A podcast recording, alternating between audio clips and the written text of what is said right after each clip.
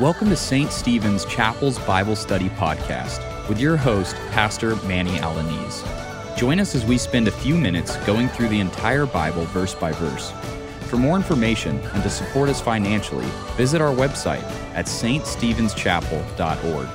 That's Saint S A I N T Stephens S T E P H E N S chapel.org. Hello, everyone. Welcome back to St. Stephen's Chapel's Bible Study Podcast. So glad you're here with us. Today, we're moving into chapter 4 of our study in the Gospel of St. John. We will start by looking at the first six verses of this chapter, which will set the stage for Jesus' encounter with the Samaritan woman. One of the primary things that will be revealed in our text is the humanity of Jesus Christ. Jesus is indeed a real human being. He is truly the incarnation of God as man. But before we continue, let us go to our Lord in prayer. Oh, gracious Father, your testimonies are wonderful. Therefore, our souls keep them. The entrance of your words give light. Yes, it gives understanding to the simple. Lord, grant that our souls may be illuminated by the power of your Holy Spirit as he leads us through this study.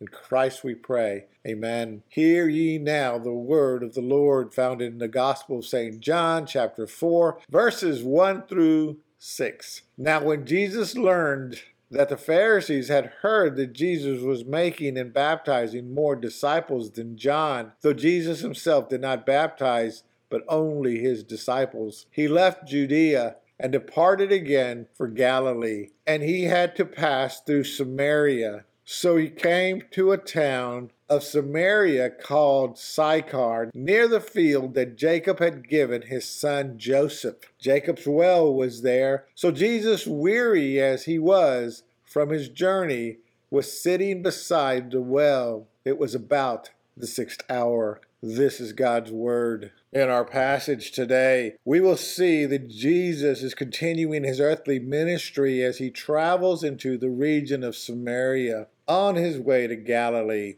If we were looking at a map of that day, we would see that Samaria sits in the central region of ancient Palestine between Judea to the south and Galilee to the north.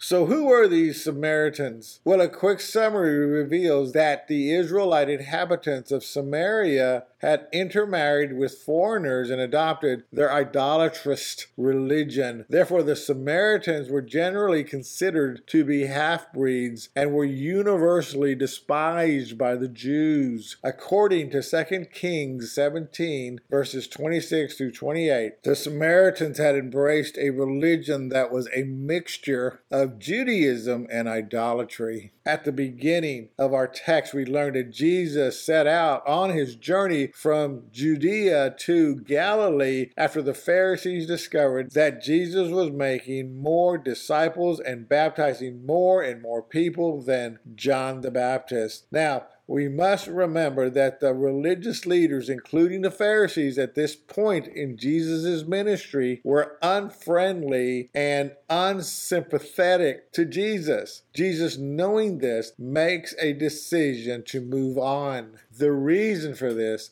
is because Jesus' time had not yet come, and he thought the wiser to continue his ministry elsewhere. We can certainly learn a lesson here in our ministry when sharing the gospel. There are times when we meet resistance to the point of hatred, even to the point of violence. Then we must move on. This may be the work of the Holy Spirit leading us forward to another location. We don't stop sharing the gospel message, we just move to another place or another person. Our passage also tells us that Jesus, prior to his departure, is making and baptizing more disciples than John the Baptist. Remember, John the Baptist foretells this saying, He, Jesus, must increase and I must decrease. Jesus is making disciples by constantly preaching and teaching divine lessons, such as what he states in Mark chapter 1 verse 15 saying the time is fulfilled and the kingdom of God is at hand. Repent and believe the gospel. Christ communicates oh so many other teachings throughout his ministry as written about in the New Testament. In addition to that Jesus' disciples were administering more and more water baptisms. Now because Jesus had not yet ascended to the Father the baptisms performed by the disciples are symbolic symbolic of repentance in preparation of the Holy Spirit who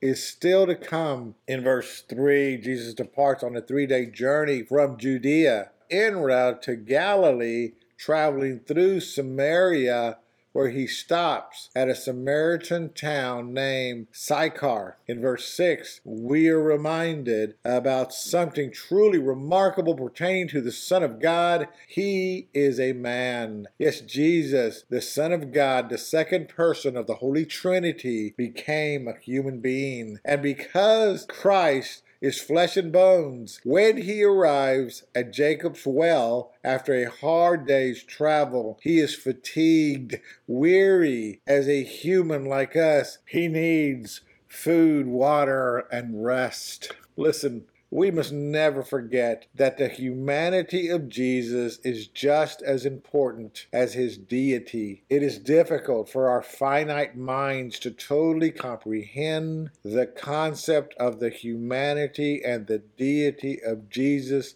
coexisting in one person. The book of Galatians, chapter 4, verses 4 and 5 state that when the fullness of time had come, God sent forth his Son, born of a woman, born under the law, to redeem those who were under the law, so that we might receive adoption as sons and daughters. Holy Scripture makes it clear that only a human can be born under the law, not an animal, not even an angelic being can be born under the law. Therefore, only a human can redeem other humans born under the same law. By the law of God, all human beings are guilty of transgressing that law. So then, only the perfect man, Jesus Christ, could flawlessly keep and fulfill the law, thereby redeeming us from the guilt of our sins Jesus accomplished our redemption on the cross, exchanging our sin for his perfect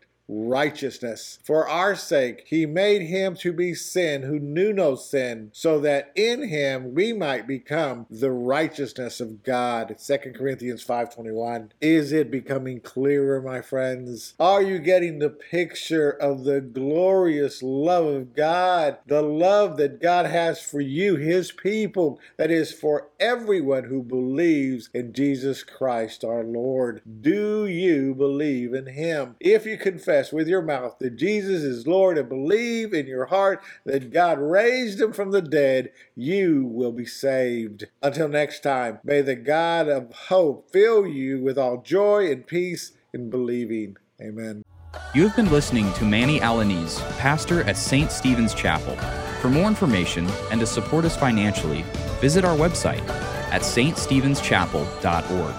That's Saint, S A I N T, Stephens, S T E P H E N S, chapel.org. Now, from Manny and the entire St. Stephen's Chapel family, thank you for your prayers. And join us next time as we seek to glorify God verse by verse.